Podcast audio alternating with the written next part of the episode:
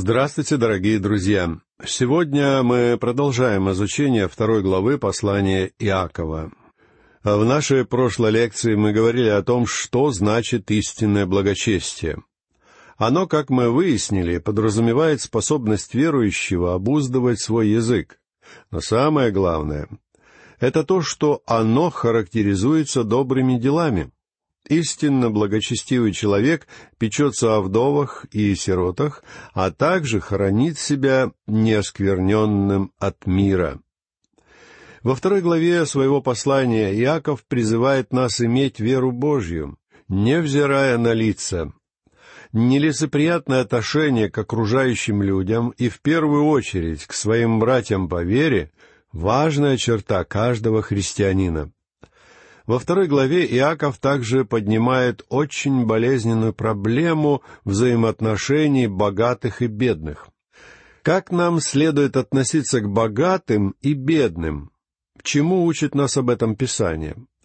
Об этом мы и будем говорить с вами сегодня. Давайте прочтем первые 3 стиха из 2 главы. «Братья мои, имейте веру в Иисуса Христа, нашего Господа славы, невзирая на лица». «Ибо если в собрание ваше войдет человек с золотым перстнем в богатой одежде, войдет же и бедный в скудной одежде, и вы, смотря на одетого в богатую одежду, скажете ему, «Тебе хорошо сесть здесь», а бедному скажете, «Ты стань там, или садись здесь, у ног моих». В наше время подобная ситуация соответствует тому, как если бы мы попросили бедняка отойти подальше или постоять в дверях.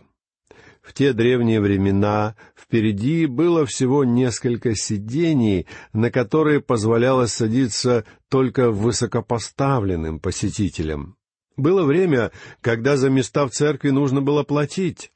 По краям скамеек были сделаны низкие дверцы, которые запирались на ключ. В воскресенье на эти скамьи могли сесть только те семьи, которые заранее заплатили за свои места. Вы не смогли бы сесть где угодно и с кем угодно. Сегодня в церквях тоже есть определенные группы, точнее группировки верующих, которые обычно садятся вместе в облюбованных ими местах. И горе тому незнакомцу, особенно если он плохо одет, который случайно сядет рядом с ними. Могу уверить вас, что ему будет оказан самый холодный прием. Иаков говорит о таких верующих в 4 стихе следующие слова. «То не пересуживаете ли вы в себе и не становитесь ли судьями с худыми мыслями?» После того, как Иаков обрисовал бедного и богатого человека, он спрашивает, «Не поступаете ли вы лицеприятно, производя деление между людьми в зависимости от их материального положения и не ставите ли себя на место судей?» Давайте посмотрим, что говорит Иаков далее, в 5 стихе. «Послушайте, братья мои возлюбленные». «Не бедных ли мира избрал Бог быть богатыми верою и наследниками царства, которое Он обещал любящим Его?» «Послушайте, братья мои возлюбленные». Иаков обращается здесь к верующим и называет их братьями. Во многих церквях на бедного верующего смотрят явно свысока, несмотря на то, что с духовной точки зрения он может оказаться богаче всех остальных. Слово Божье много внимания уделяет бедным. От книги «Бытие» до «Откровения» Бог дает понять, что Он особенно заботится и печется о бедных. Это справедливо как в Москве, так и в Нью-Йорке или в Париже. Бедные везде сталкиваются с несправедливостью. До тех пор, пока люди являются грешниками и не рождены свыше, бедные не смогут добиться справедливости в этом мире. Их единственная надежда — Иисус Христос. Послушайте далее Слово Божье, записанное в книге Иакова в 5 главе, в 15 стихе. «Он спасает бедного от меча, от уст их и от руки сильного». В другом месте этой же книги, в 36 главе, в 15 стихе, мы читаем: «Он спасает бедного от беды его, и в угнетении открывает ухо его». Особенно много сказано о бедных в книге Псалтырь. В Псалме 9, 19 стихе записано: «Ибо не навсегда забыт будет нищий, и надежда бедных не до конца погибнет». В другом месте, в Псалме 67, в 11 стихе, мы читаем: «Народ твой обитал там, по благости твоей, Боже, ты готовил необходимое для бедного». «Ибо Господь внемлет нищим», сказано в Псалме 68, 34 стихом. «Ибо Он избавит нищего, вопиющего и угнетенного, у которого нет помощника. Будет милосерд к нищему и убогому, и души убогих спасает», читаем мы в Псалме 71, в стихах 12 и 13. Далее, в Псалме 101, в 18 стихе мы находим: «Презрит на молитву беспомощных, и не презрит моление их». Один отрывок Писания за другим свидетельствует о заботе Бога о бедных и обездоленных.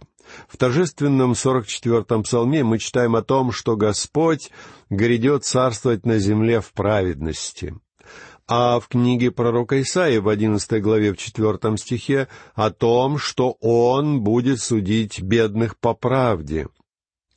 Бог много говорит о несправедливом обращении с бедными со стороны богатых и облеченных властью. Но однажды всем этим обидчикам придется ответить перед Богом. Бедные люди могут быть богаты духовно. И очень важно, чтобы они это понимали. Давайте прочтем следующий, 6 стих. «А вы презрели бедного, не богатые ли притесняют вас, и не они ли влекут вас в суды?»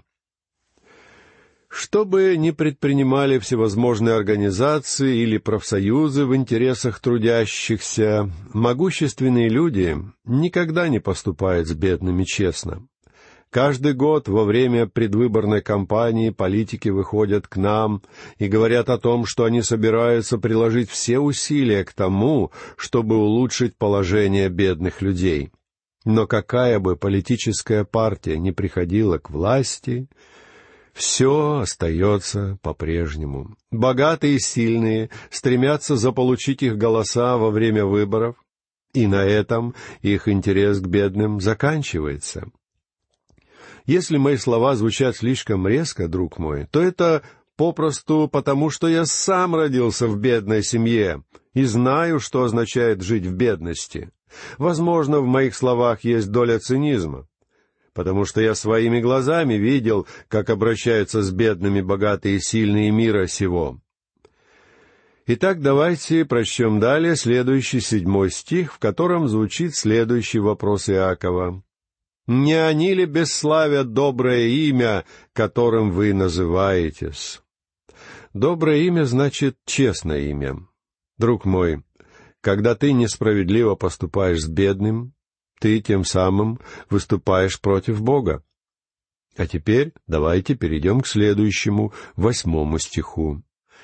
«Если вы исполняете закон царский по Писанию, возлюби ближнего твоего, как самого себя, хорошо делаете. Если ты хочешь угодить Богу, повиноваться Ему и выполнять свой долг, то Иаков очень ясно говорит, что тебе следует любить ближнего своего, как самого себя». В этих словах сосредоточена суть всех заповедей закона Моисеева. Давайте прочтем следующий, 9 стих. «Но если поступаете с лицеприятием, то грех делаете, и перед законом оказываетесь преступниками». Закон Божий запрещает дискриминацию бедных. Кто-нибудь из вас скажет: «Но я никого не убил, я не прелюбодействовал, я не крал». Возможно, что это действительно так. Но послушайте, что дальше говорит Иаков в 10 стихе. «Кто соблюдает весь закон и согрешит в одном чем-нибудь, тот становится виновным во всем». Иаков не говорит, что если вы нарушили какое-то одно повеление, то вы нарушили и все остальные. Нет, он говорит, что, нарушая закон в чем-то одном, вы становитесь виновны в нарушении закона вообще. Мы виновны в нарушении заповедей Божьих в целом, независимо от того, какую именно заповедь мы нарушили. Человек может попасть в тюрьму за убийство, посмотреть на соседа по камере и сказать: «Я лучше его, потому что я не насильник. Я никогда не нарушал этого закона». Да, это так, но тем не менее он оказался за решеткой за убийство. Бывают случаи, когда заключенные убивают друг друга за то, что один посчитал преступление другого ужаснее собственного. Но, дорогой друг, нам не нужно идти в тюрьму, чтобы столкнуться с подобным отношением к окружающим. Вы легко можете встретить людей на свободе, которые свысока смотрят на других по той же самой причине. В глазах Бога мы все нарушители. Давайте прочтем следующий 11 стих. «Ибо тот же, кто сказал: не прелюбодействуй, сказал и не убей. Посему, если ты не прелюбодействуешь, но убьешь, то ты также преступник закона». Как мы уже говорили, нарушитель какого-то одного закона становится нарушителем закона в целом. Далее, в 12 стихе Иаков записал: «Так говорите и так поступайте, как имеющие быть судимы по закону свободы». Закон свободы — это закон Христов. Господь Иисус в Евангелии от Иоанна в 14 главе в 15 стихе сказал: «Если любите Меня, соблюдите Мои заповеди». В чем же они заключаются? Об этом мы читаем в 15 главе того же Евангелия в 12 стихе. «Сия есть заповедь Моя, да любите друг друга, как Я возлюбил вас». Теперь давайте опять вернемся к посланию Иакова и прочитаем следующий 13 стих. «Ибо суд без милости, не оказавшему милости, милость превозносится над судом». Много лет тому назад в Нью-Йорке жила богатая пара, мистер и мисс Уайтмор. Как-то вечером они принимали и развлекали своих гостей и для разнообразия отправились в Бовери, в миссию проповедника Джерри Маколия. Вся компания вошла внутрь помещения и разместилась на задних рядах, чтобы наблюдать за происходящим на служении. По воскресеньям эти богачи ходили в богато украшенную церковь. Но Евангелие интересовало их не более, чем каких-нибудь язычников с отдаленных океанских островов. Слушая проповедь Джерри Маколия, сердца супругов Уайтмор смягчились, и они поняли, что являются грешниками. Они вышли вперед, и в тот же вечер норковые меха можно было видеть вперемешку с отрепьями, когда рядом с ними на коленях стояли нью-йоркские отщепенцы. Приняв Христа, мистер и мисс Уайтмор стали трудиться в своем районе и основали приют для девушек легкого поведения. Со временем миссис Уайтмор стала известна под именем Розы из Малберри-Бенд, и с ее служения началось движение помощи несчастным девушкам с исковерканными судьбами. Как важно, чтобы мы сегодня поняли, что нам грешно думать, будто мы лучше других. Кем бы ни был тот или иной человек, все мы ходим перед Богом. Мы грешники, и нам нужно прийти к Богу так, как пришли муж и жена Уайтмор. Нам нужно прийти ко кресту Христа и принять Его как своего Спасителя. Другая история произошла в Лондоне, когда великий проповедник по имени Кесар Милан, будучи еще молодым человеком, однажды вечером был приглашен в большой и знатный дом на музыкальный вечер. В программу входило выступление молодой девушки, которая произвела большое впечатление на присутствующих своим пением и игрой. Когда она закончила выступать, этот молодой проповедник пробрался к ней сквозь большую толпу гостей. Когда он, наконец, оказался около нее и был удостоен ее внимания, он сказал: «Леди, когда вы пели, я сидел и думал о том, как было бы прославлено дело Божье, если бы вы посвятили себя и свой талант Господу. Но, — добавил он, — вы такая же грешница, как горький пьяница или проститутка с Харли-стрит. Тем не менее, я рад, что могу сказать вам, что кровь Иисуса Христа, Сына Божьего, очистит вас от всех грехов, если вы обратитесь к Нему». На эту речь она обиженно тряхнула головой, повернулась и сказала: «Вы оскорбили меня, сэр». Когда же она пошла прочь, он успел крикнуть ей вдогонку: «Леди, я не хотел вас обидеть, но я буду молиться, чтобы Дух Божий обличил вас». Когда в тот вечер певица пришла домой, она долго не могла заснуть. Примерно в 2 часа ночи она встала на колени около своей кровати и приняла Христа как своего Спасителя. После этого Шарлот Элиот, так звали девушку, написала слова одного из самых прекрасных христианских гимнов: «Таков, как есть во имя крови, за нас пролитой на кресте, во имя Божьих призываний, Христос, я прихожу к Тебе. Таков, как есть, слепой и бедный, добра не находя в себе, за верой, зрением и прощением, мой Бог, я прихожу к Тебе.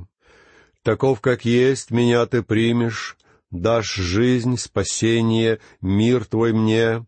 К Тебе я прихожу, Спаситель, дай мне познать Тебя вполне. Таков, как есть, Твоей любовью низвергнул Ты преграды все. Я Твой отныне и вовеки, Христос, я прихожу к Тебе». Друг мой, позволь сказать тебе, что кровь Христа, пролитая на кресте, — это единственное основание, на котором мы все приходим к Богу. Итак, мы сегодня говорили, что Бог испытывает веру нашим отношением к окружающим людям. Далее мы будем рассматривать то, как Бог проверяет нашу веру добрыми делами. В стихах с 14 по 26 Иаков говорит об испытании веры добрыми делами. Некоторые люди считают, что в этом месте послание Иакова противоречит посланиям Павла, потому что Павел совершенно ясно проповедовал о том, что спастись можно только верой. Мы читаем об этом в послании к Галатам, во 2 главе, в 16 стихе.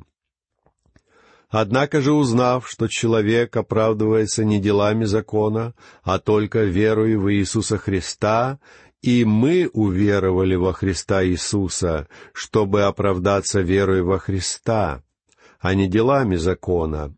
Ибо делами закона не оправдывается никакая плоть». Я разделил рассматриваемый нами отрывок из послания Иакова на 3 части следующим образом. Во-первых, понимание веры, стих 14. Во-вторых, узнание веры, стихи с 15 по 20. И, в-третьих, пример веры, стихи с 21 по 36. Итак, во-первых, речь пойдет о понимании веры. Когда мы видим, как понимают веру Павел и Иаков в контексте своих посланий, то мы сможем убедиться, что они совершенно не противоречат друг другу. Они просто рассматривают один и тот же предмет с разных сторон. Павел говорит, что человек спасается не делами закона, а верой. В послании к римлянам в 3 главе, в 28 стихе мы читаем: «Ибо мы признаем, что человек оправдывается верою, независимо от дел закона». В послании к Галатам, как мы уже отметили, Павел опять говорит, что человек оправдывается не делами, но верой в Иисуса Христа. Как же нам теперь согласовать взгляды Павла и Иакова? Кто-то сказал так: Павел и Иаков стоят не лицом к лицу и не сражаются друг с другом. Они стоят спиной к спине и сражаются с двумя разными врагами. В те времена были люди, которые говорили, что нужно выполнять закон Моисеев, и что к Богу можно было прийти только через закон. Отвечая на это, Павел говорил, что дела закона не могут спасти человека, что спастись можно только верой во Христа. И Павел, и Иаков таким образом защищают цитадель веры.